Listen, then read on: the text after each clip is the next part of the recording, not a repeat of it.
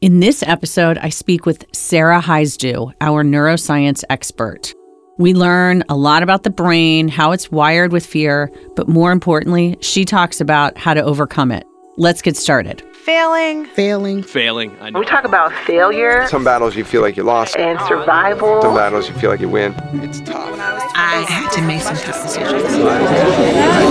We've all faced failure, but what steps do we take to launch ourselves into success? I'm Sarah Brown, There is life a blessing, Achieve your dream. and then what we do with it. and this is Failing Forward. Today, we're here with Sarah Heisdu. Sarah is an expert in neuroscience, and I love knowing about her background, which is she worked, you worked 15 years at Accenture, right? You got really interested in neuroscience when you were working there. So you went to the Adler School of Psychology, you had an internship with the Neuro Leadership Group, and today you have your own consulting company, love the name, that's called Gray Matters. Yes. Welcome. Thank you. I'm excited to be here. As you know, I love to talk about neuroscience. I do know you love to talk Yes. about neuroscience. Yeah, you know, um, when I was studying, I actually read this book called The Mind and the Brain. And uh, that's what really started me into the whole. I learned one thing about how the brain operated, and I realized that that's what I need to be doing, which is why I got into into the whole left the large consulting business to start my own to focus full time on it. So with Gray Matters, what do you focus on? So your your consulting company, what do you do? So it's really all about I coach, consult, and train the brain on how to tap into being the most best inspirational leader you can be. Love so it. soft skills, anything you can do to know your brain so you can operate better and work with it and not against it. Perfect. So tell us about uh, why are we so afraid of failure? Yeah, so that's a big one. It's it's interesting because don't we feel bad? We feel bad that I shouldn't be afraid of failure. Yeah. But I the biggest thing I'd like to say is it's not you, it's your brain. Ooh, that that gives permission, right? Right. You know, we're, we all have this very natural and innate fear of that failure because, frankly, we're designed that way. So, Why? You know, back in the day, our brain is extremely complex, right? We all know this, right? There's trillions of neurons and billions of connections. There's more connections in our brain and different connections than there are atoms in the universe. And what's really interesting is to think about with all that complexity, our brain is subservient to one core organizing principle. So there's a doctor, Evian Gordon, that found, and it's only been about 20 years that he discovered this, but our brain's primary function is to minimize threat and maximize reward. And you probably wonder, like, why and what does that mean? Well, back in the day, it would be you're walking across the field and you would hear a rustle on the side, and your brain was on automatic threat mode to see are you going to have a saber-toothed tiger attacking you? So back in the day, it was literally for life and death. Now, today, I know Right. not quite the exact thing, but the brain is scanning up to five times a second for any change in movement and threat potentially on the horizon. And it's going to catalog everything as potentially threatening to you. That's amazing. I that five times a second. Right. Right. So, I mean, what does that mean today, right? And actually, I wrote down a couple of things I thought would be kind of fun to how does that play out? Because obviously, we don't have that same threat and danger as we had back in the day. Yeah. But let's say that, you know, you're walking down a street and you it's dark out, you hear footsteps behind you. What do you think? Stranger, I'm going to get attacked. Right, exactly. How about your boss swings by and he asks, "Hey, can I can you see me in the office? Come on over." What do you think? Oh, s- stomach ache. I'm in trouble. Stomach ache, right? Yeah, like what I do. Yeah. How about uh, if if someone sent an email and you there was a situation depicted on it that was wrong about you, and a bunch of senior leaders were copied on it, what would you feel? Eh, Just Upset, angry. Okay. Yeah. All right. And, then, you know, another thing. Defensive. Defensive. Okay, sure. And if you and I, throughout our time together today, let's say I dropped five different compliments about all these great things you're doing, but maybe one thing I said offended you. If you're reflecting on our time, what would you be thinking about? The one thing. Right, right. So that's what I mean about threat, right? So the word threat seems a little bit strange, but at the same time, our brain cannot differentiate between something that's a physical threat or a social threat, right? That first example of you're walking down a dark street and you hear footsteps, clearly that's physical, right? Right. We all have that reaction of, oh my gosh, I need to check and make sure I'm safe. But those other things, they come into play are social threats, right? Someone treated you unfairly with an email that depicted wrong. Your boss comes in, you're like, oh, you assume the worst, right? What did I do? As opposed to maybe they're going to give you a raise, right? Or I give you five compliments and one potential insult, you think about the insult, right? And so our brain is just naturally trained and it's an automatic thought and feeling, right, that comes Yeah. and deep from deep down into our core. And it's been So- around for millions of years. I know you're going to get into uh, how to manage that, Mm-hmm. but are some people less threat oriented than others? That's such a great question. I'm glad you asked me because I will say there are some people, not a lot, but there are some people that come and say, mm, not true. If a boss asked me to in the office, I'd think, great, right? Right. Um, and, and what I'll say about that is you either are fooling yourself, you're telling yourself that you're not upset, that you think a good thing's going to come out of it, but your natural automatic feeling is not that. Or the second thing, which is actually what we're going to get into mostly, is you've trained yourself how to deal with that Okay. right and so that's really what it's all about is recognizing that threat feeling it's automatic you can't stop it but what you can do is regulate it Okay. and you can say even if that first the boss example right and you say oh my gosh and you say hold on that's silly like you can sit there and let that feeling come up but then you can logically think about it and say I, I need to not be worried about this. I've been doing great work and there's nothing to worry about. I just need to go talk to him. Right. So that's something that I think the biggest thing is it's taking control. You cannot control those feelings, but what you can control is what you think about them and what you do about them. Okay. And so that's really what it is. I mean, we've got this true failure or true failure, you know, thing that we're afraid of. And that's why it's okay. Our brain is actually designed It's not me, it's my brain. Right. It's not me, it's my brain. So that helps, right? Now, we've talked in the past about other things, and I know we're both a fan of accepting responsibility. Yes. Right? So this sounds a little bit like, well, I'm not going to accept responsibility. It's my brain. That's not true, though. You're going to accept responsibility that you've got that feeling. However, you can do something about it. Got you can it. you cannot be a victim of what you're going to act and do, but you can just honor that feeling and know that that's what's come up and you can push past that. Okay. Okay. So that's really the biggest thing is just knowing that it's a natural orientation that every single person has. It's deep down in our brain. There's not any anyone's brain that doesn't have it. Yeah. And I, you know, those simple little questions I asked you, I think really show great examples of different and threats. Unfortunately, in the past, they used to be large, big physical threats. Yeah. But the way that our world is today, we're bombarded with social threats probably every hour. Now, some of them are not as big as others, Right. Right. But it's important to know that, you know, that's something that is happening and it's changing the way in which we're dealing with it. So, for example, if you're feeling that threat, you use the word defensive.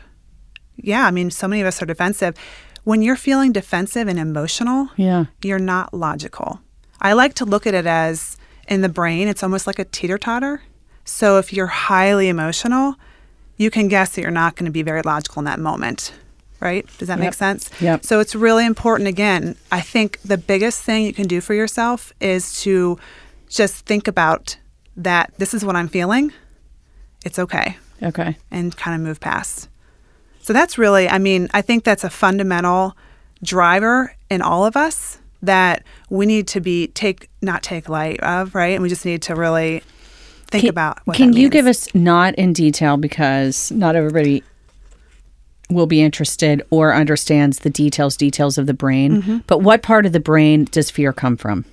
So it's actually deep down the brainstem, which is where all of your natural motor functions, like the to keep you alive, to keep you breathing, and your pulse, and it's so it's all. I'm I'm oversimplifying, right? Because there's there's some parts of the brain that are all interconnected, but it's coming from that deep piece that actually is shared with reptiles, right? So 500 million years old. So it's something that's so innate in us. Um, and I mentioned there's an emotional part of the brain. So Yes. it that brainstem triggers that emotional piece, and that feeling comes through. So it's the oldest part of our brain. Mm-hmm. We share it ref- with reptiles. Yep. Okay. Yeah. So it's very innate. Yeah, so it's not, that's why it's this innate thing. Now, what's different and what's interesting with us as humans is that we also have a part of our brain, which I know a lot of these things are talked about. Neuroscience has, has blossomed so much that there's something called the prefrontal cortex, the PFC, PFC. right? Which is something that is what humans have, right? So reptiles don't have this. Mammals don't have this. It, it, so it differentiates us from every other mammal that's out there. Okay. And that's where our logic is, right? That's where we can think and have those executive functioning. And so when I mentioned this idea of that you cannot control that feeling, what you can control is that thought of the feeling and that action, and that's done in your PFC. So the power is is you can change it. You can say I'm going to react differently. You can't stop that feeling as much as that's the question that comes up. Like why I should be able to monitor. It's what you started with, right? Yeah. Can I monitor that feeling? No, you can't. You just Okay. have to stop and say, okay, that's the feeling I'm having.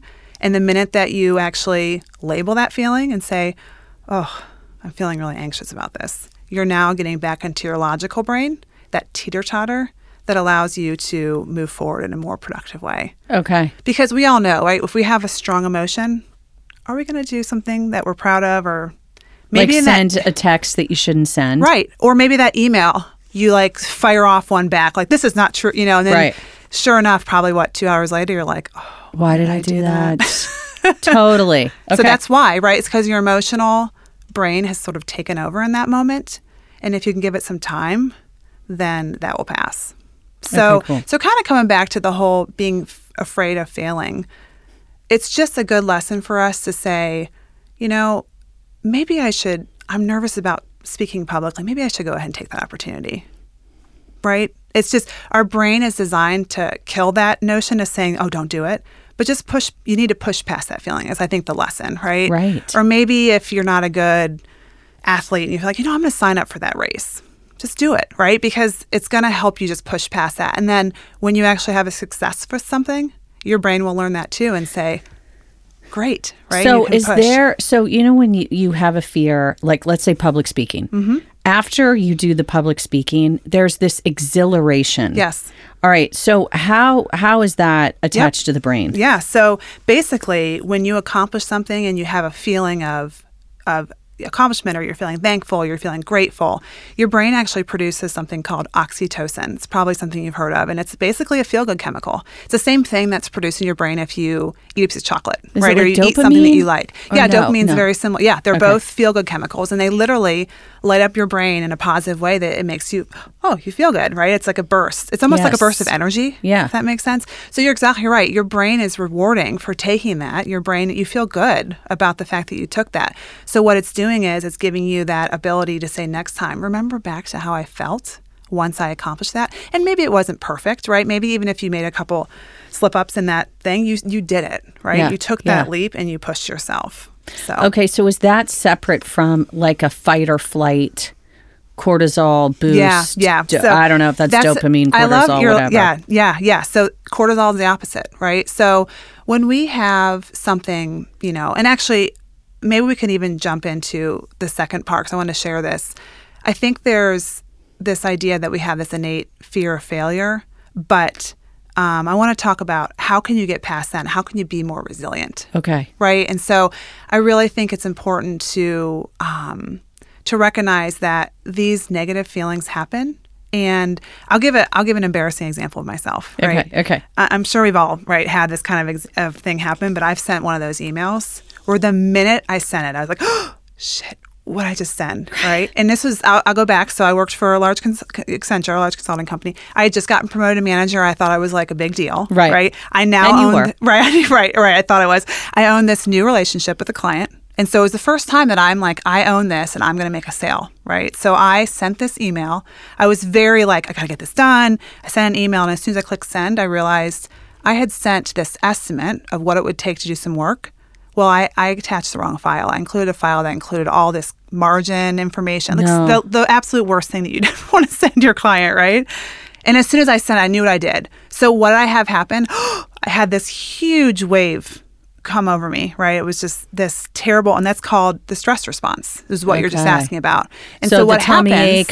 ache or the ache- tingling. Yes, the pulsing. You can feel the blood like pulsing through your veins. You can your stomach just this oh, terrible Oh, pit. terrible. Right? We've all had it in some way or another, and you know that's basically the stress response. And what happens is your brain tells your body there's something you know terrible happening Alert. and so what it does alert is it sends it goes to your adrenal glands and it submits cortisol and adrenaline all throughout your body and that's what you're feeling when you have that sick feeling in your stomach and you have the vein the, the blood pulsing through your veins what's interesting is back to that fear of failure and meant the threat is what is happening is your body is being prepared to fight or to take flight right? That whole fight or flight, we hear that all the time. Totally. That's what's happening. So basically, all of the resources, your brain has signaled, I need to have all my resources dedicated to my body now so I can either fight or take flight. Like in the time of the saber toothed tiger, that's what made sense. But I just mentioned that now we have all these social threats. So the brain cannot differentiate between a physical threat and a social threat. So me sending that email, that was a social threat. Why? Because, Right. you know, I'm going to get, you know, they're going to look at me and I'm going to be kicked out or they're going to be so upset. My boss is going to be so mad at me, like all of these things, right? So I had this automatic sort of stress feeling where oh, I'm in trouble. This is terrible. Nothing good can come out of this. Yeah. And so, you know, I think when you're trying to recover from something like that, the best thing you want to do Yeah. is to just pause. Okay. Let that feeling happen. It's automatic. I hate that feeling though. You can't I had it it. yesterday. Okay. And I was fighting it like most of the day. Yeah. And I'm like, You can't, but that's the thing. You can't fight it. You have to let it come because it's going to come back if not. Let it let it feel. Like let it Yeah. go. I know it's it's really really hard. And then the second thing you want to do is you want to label it. okay. Right, you wanna Because say- sometimes somebody gave me this quote this morning fear is like stealing. Yeah. And I'm That's a- like, oh my God. yes. worst. My, It's like my yes, day your was whole day stolen. was stolen because you were obsessing over it, right? Yeah. Okay. Wait. So tell me it again. So, okay, so you want so to pause. pause, let the feeling it. happen, Okay. and then label it. Okay. So when I label it, Yep. then my mind does this ping pong thing in Yes. my head. Yes. Do you know what I'm talking Yes, about? The ping absolutely. pong? Absolutely. Like, um, it's a fear. No, it's not a fear. It's a fear. No, it's not a fear. Okay. So this is what you need to do. So you're exactly right. You're going back and forth. It's that teeter totter. Picture that thing It's about teeter-totter. the, the emotional versus the rational. So labeling it takes you out of that immediate emotion. Even if you say, like, get a little more specific. Like clearly it's a fear, but just say, okay, I'm going to go back to my email example. You have your example, but oh my gosh, I'm I can't believe I just I just I really messed that up. Like I was really ignorant, or I get really specific of like what that thing that you fear just did is. is. Yeah. Get- uh, very oh, specific- about what that thing. Okay. that you did because what's happening is you can't get you can't stop thinking about it. It's Yeah. impossible, right? Your well, whole sometimes it's not necessarily something that I've done, but it's a fear that I have maybe with a relationship Okay. or with something that I'm thinking might happen. Do you know what I mean? yeah, yeah. And it's that ping pong, ping Okay. pong, ping ping ping ping pong. Yeah. So in that case, what you want to do is just again go as much as you can to the logical, rational side. Okay. Get out of that emotional side as much as you can because it's not serving you well. It's well, negative. and you are a friend of mine that I know you can get me to the logical side. Mm-hmm. I have other friends though that if I call them, like I literally was thinking, who can I call yesterday? Yeah. But I was like, nope, they're going to take me to the emotional side. Yeah, that's no, they're going to take. Yeah. My husband's really very, very logical. I can talk to him. Yep, yep. He gave me the logical side, and you know what, Sarah? You, but you go back to the emotional after that. I did. Yeah, yeah. It's I natural, ignored his logical Yeah, side. yeah. oh my god. But but you understand the value of in that moment when you're being logical in that moment, you can have a little more clarity. Yeah. And Yeah. as soon as you go back to the emotional, at least what's cool about the ping, I know the ping pong's frustrating, but it's better than just being in the full emotion. Where you're like helpless, right? You, you can't do anything. So getting the logical side allows you to sort of counteract, if you will, some of that emotion. And hopefully that ping pong ends up being a little better where it's like, okay, now I'm getting more of the logical. And bec until you can get past that initial shock of it, I mean, every it- every situation's different. I'm not saying this it's going to be the I don't amount. I don't want to sound like Debbie Downer on this, but but I told him last my husband last night. I said I was totally off on this fear. I got at Mm-hmm. the end of the day, I got confirmation around the fear that was never a fear anyway. If that makes sense, like I was worried about something that never came to Mm-hmm. Yeah. fruition. Yep, that happens all the okay? time. Mm-hmm. And I said to him last night, I go, I feel like I can't even trust myself. Like, oh my goodness. It was a little bit frustrating. Yeah. But you know what? I'm going to learn from it and I'm not going to do it again. this, the, which is which is one of the most powerful things, which is awesome, and that the idea of someone that's resilient versus not. Mm-hmm. The person that's not resilient is gonna they're not gonna be able to come out of that. The person that's resilient is gonna say, you know what, what am I gonna learn from this? Right. Right. And so I actually want to. I think to have a good takeaway of like there's so much packed into what it means to be resilient. Yeah. I want to just sort of put this idea to you that there's three R's. Okay, wait. Hold up on the Yeah. three R just really quickly. Yeah. So the fear, the pause, label it. Was there a third thing or just those two? Pause The- and label it. la- pause and label it. Okay, Yep. okay, so that okay, we can move on. And that's actually the first R, which is respect the feeling. Okay, so these are my three R's Yep, to, to being resilient. Resiliency. Yep. Okay. I so love this. you need to respect that feeling. Don't try and push it off because when you do, it's going to come back. Let yourself fully feel it. Like breathe into it. Yeah, just let yourself feel it. Your body. It's remember, it's an automatic feeling. You cannot stop that automatic feeling. What you can stop is what you think about it and what you do about it. So the labeling helps Yeah. you start to get into what do I think about this. Okay. We'll get into what you're going to do about it, right? But at least it starts to get you off that cliff. Yeah. Now I know sometimes you mentioned you sort of go back to the cliff and you come back, right? But it's a it's a process, and I'll tell you, the more you go through it, Yeah. the more mature you're going to get with it, Right. And you're going to be able to work through it, Because I'm flexing my muscle. Right. Or I'm, I'm yeah, you are. It's the brain's a muscle. Absolutely. You're you're The brain's it. a muscle. Yeah, think about it. It gets fatigued just like if I went and ran a marathon and tried to do something else active that day. Same with the brain. If I had this huge thing that I was doing for hours and I tried to do my best thinking at evening, no, it's exhausted. It's a muscle. It fatigues just like everything else, right? Yeah. It's really important. So so, you know, back to the sort of the three R's. That was a big thing for me. I'm sorry, Yeah. just to interrupt really quick, quickly. This concept of the brain as a muscle, that's something that I never really thought about before. but you're you building resilience, you even creating this podcast Yeah. to try and fail forward Right. to talk about that, you're building your muscle. Yeah. You're getting stronger. You're, you know, you're reacting differently. You're not just letting yourself be a victim of something bad that happened to you. You're learning. You're oh, growing. You're learning. That's the purpose. That's the these. whole point of it. Yeah. Okay. Yeah. Keep going. All right. Yeah. Three R's. No, that's all right. Sorry. So, so the first one, right, is that respecting the feeling. Don't try and push past it. Just let it feel. I know you don't want to ruminate in it, but those are feelings it. You need to respect that. You're going to have it. You can't stop it. The part you can stop is what you think about it, right? And so you label it. Okay. Okay. So once you've done that, and uh, I think like when I was talking about that example of when I sent that terrible email, if I would have taken action instead of respecting it, because sometimes we want to just take action right in the middle. All the time I want to. Don't take right. My first thought was, oh my gosh, I need to go over there to his desk and like find him and like delete it before he sees it. Really? really? Is that going to be a Right. good? If I just sat down for Probs ten not. minutes, right? The other thing I'm like, oh, I can do the recall function. We've all seen the recall where you try and recall an email and it that just even says work anymore, No, it just way? says recall. Someone's trying to recall, so that makes you want to open the email more. Right. Because like, ooh. Oh my gosh. Yeah. Let me anyway, so my point is is that you have those stress feelings and so then you have stress thoughts that immediately go after it. So just don't act right away. Just respect Well, it. Well, and I label think it. that whole like respecting it and labeling it, I think uh, to take it even further, like labeling the fact that you want to take action is a natural brain response. Yeah, right. Right. It is. It's very good. Okay. Um okay. So the second thing, the second R is all about reframing. Okay. Okay. So before I get into the details of that, let's think about why do we reframe something? Like, we got to reframe how we look at that stress and the failure because stress is actually necessary for growth. This is an overarching thing, right? But it's kind of what we're just talking about. Right. right, I mean, right, if. I if I have a cast on my leg and I have it on for two months, right? I'm not walking on it. If I take it off, what what happens? What's my leg look like after that? It's atrophied, right? Like there's Right. missing muscle. Right. You have to keep you have to walk again to build that back up. So if I don't have any stress, like let's say here's another great example. When I was uh, went back to grad school, I had to start writing a lot of papers. I mean, I hadn't written a paper in so long. Right. I was terrible at it. I mean, I had done it back in the day, but I had to almost relearn how to write papers. Yeah. You know? And so the point is, is without stress, you're not growing.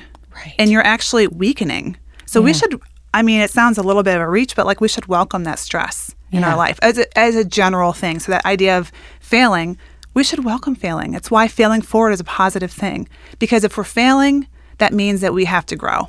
And we have to change something. And we have to learn from something. So that's an overarching thing in terms of, you know, the second R of reframing. Just be- Yeah, and, and a lot of our speakers talk about um, the concept of uh, like a pain or a suffering or a hardship.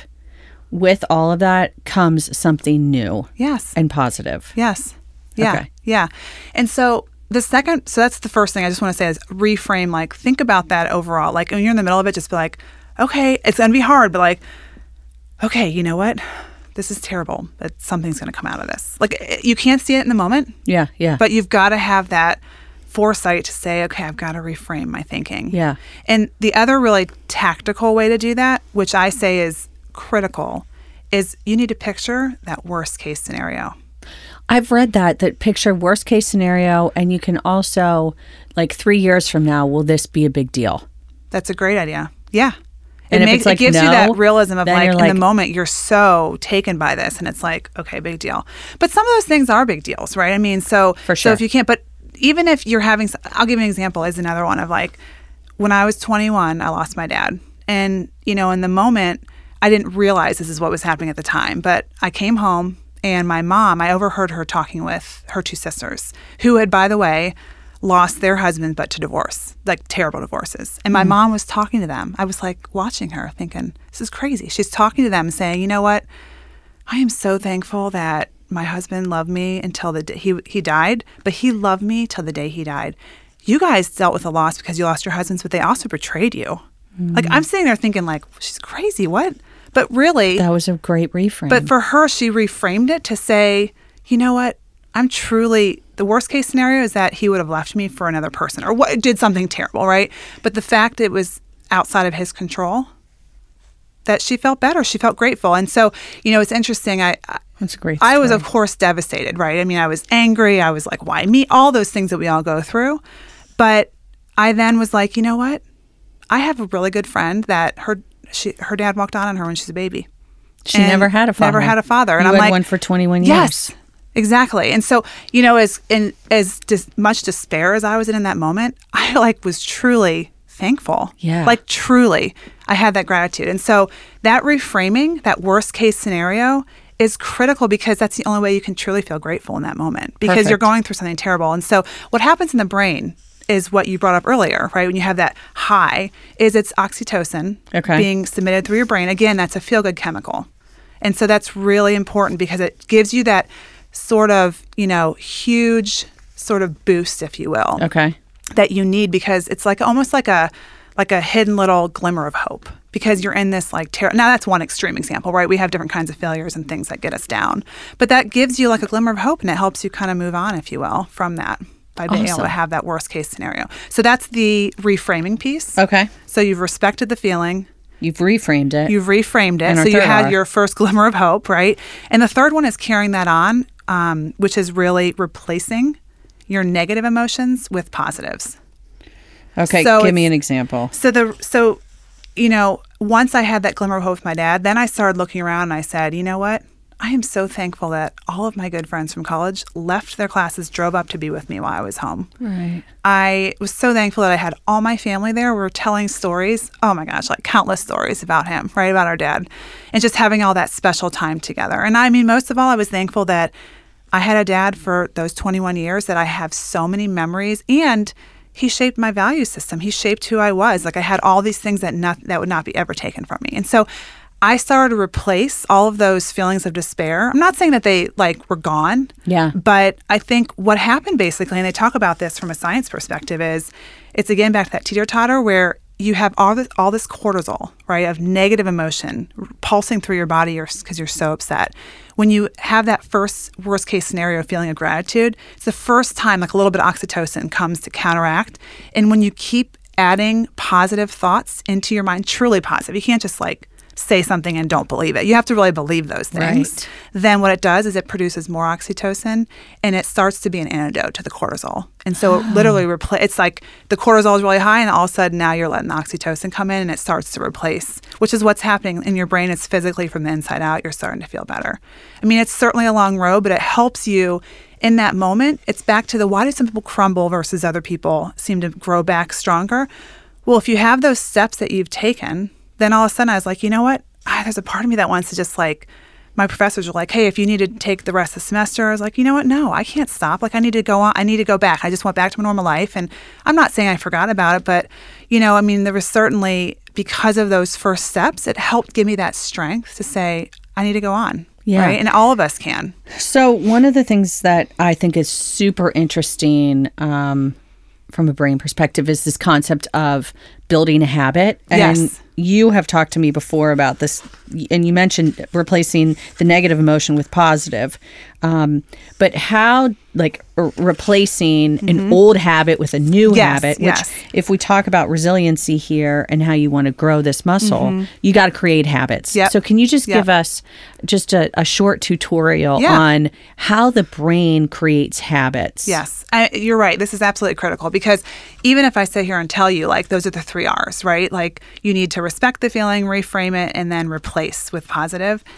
Unless you've decided to create that a habit, doesn't matter. And so you hit on a couple of important things. The first is that we have all these habits, and they're actually most of them are good, right? We think of a habit as, oh, I've got this bad habit of smoking, or Right. I've got this bad habit of eating really bad late at night, or whatever it is. But most of our habits are actually good, and we need them, right, to be able to function. Um, but it's really important to know that you can't completely eliminate an old habit. But what you can do is you can create a new one really, really easily. Okay. So there's all this wiring in our brain.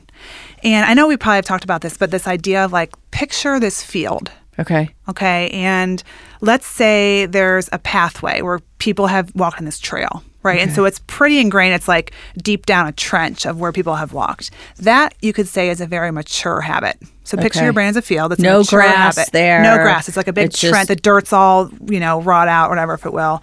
And so that's something that's very automatic to you. It's second nature. It's right? like when I get up in the morning, I put my right foot on the floor first. Yeah. yeah. Or like, you know, you drive to work and you've gone there for 10 years. You don't even, know how to get to work? I remember driving. Right. You don't have to think about it. It's just something that's automatic. Your brain knows how to do it.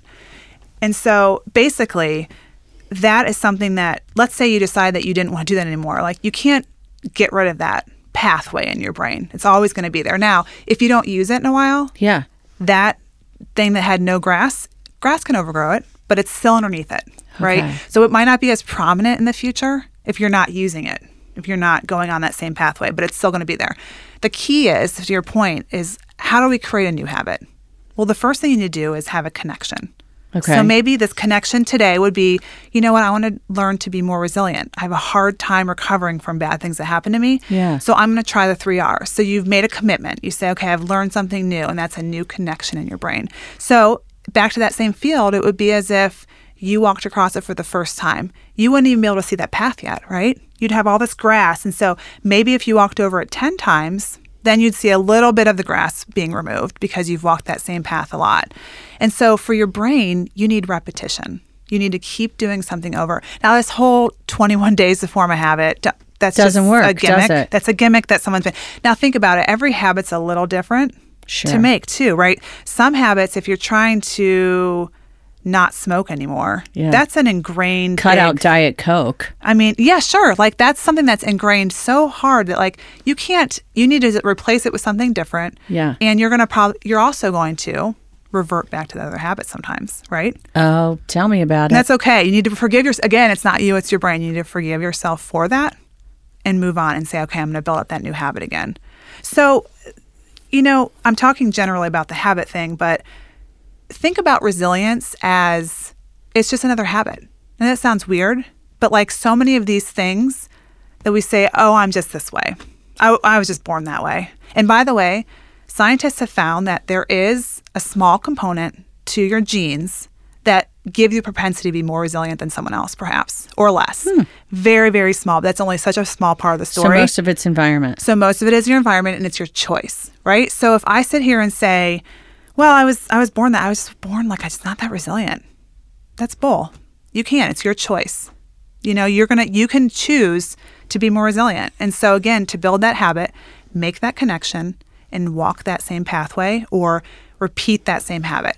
And it, it can be done in different ways too. You could do it in partial. You could sit here and tell someone else what you did. That's another way of doing it. You Right. could teach someone else how to do it. That's Yes. another. I mean, there's many ways to do. it. I'm not saying you have to do the exact same thing again, but Well, for me, a I, I totally agree with the habit, but my biggest aha was around this um, the the respect it, which is really the first of the three R's. Mm-hmm. Yeah. you know the pause and label it, and not action around it, which it's is so hard not is- to do.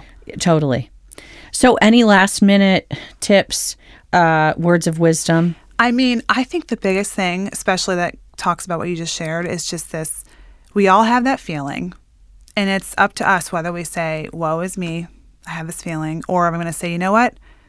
I need to change that. I can't have my thoughts and actions resemble that bad feeling because it's not going to be a good outlook. It's up to me to say, Woe is me is my feeling. And I need to just move past that and say, I'm going to do something different. And that's really what it's about. It's it's really we've talked about this before. It's really simple. It's not easy, but I like to say that resilience is like brushing your teeth because it is something that is simple. The 3 Rs, that's very simple, and it's something that can be automatic. You can do it without even thinking about it. It can be automatic if you make be, that choice. If you practice it. and I would say Because like the brain is a muscle. it is a muscle. So if you you give me a couple examples of this, like you have learned that habit to be resilient. It's just the plain and simple. So someone that hasn't, that's not a, Well, you know a you. helplessness thing. It's something that and there's also growth out of it. So it's a positive, right? You're always you always grow from it. There's something you've learned, and there's something more like with my father passing. It was like I went back and jumped in, but I, I felt like I was more feeling and more empathetic and more all these things, not just sad feelings, but happy feelings. And so you always can make the choice to learn from that as opposed to just crumble at it. Well, that's perfect. I love the three R's, and I'm, I'm sure that everybody listening will too because it's super helpful. And uh, the brain is a muscle. Thank you, Sarah, so much for you. being here today.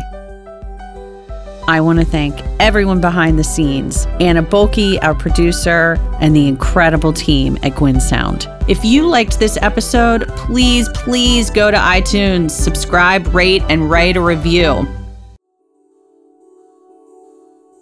On the next episode, I interview Rob McDonald, an attorney and one of the founders of The Brandery, which is a Cincinnati based startup accelerator. We talk about failure in the venture capital world, and also, is there a difference in society's acceptance of men failing versus women? More on that on the next episode.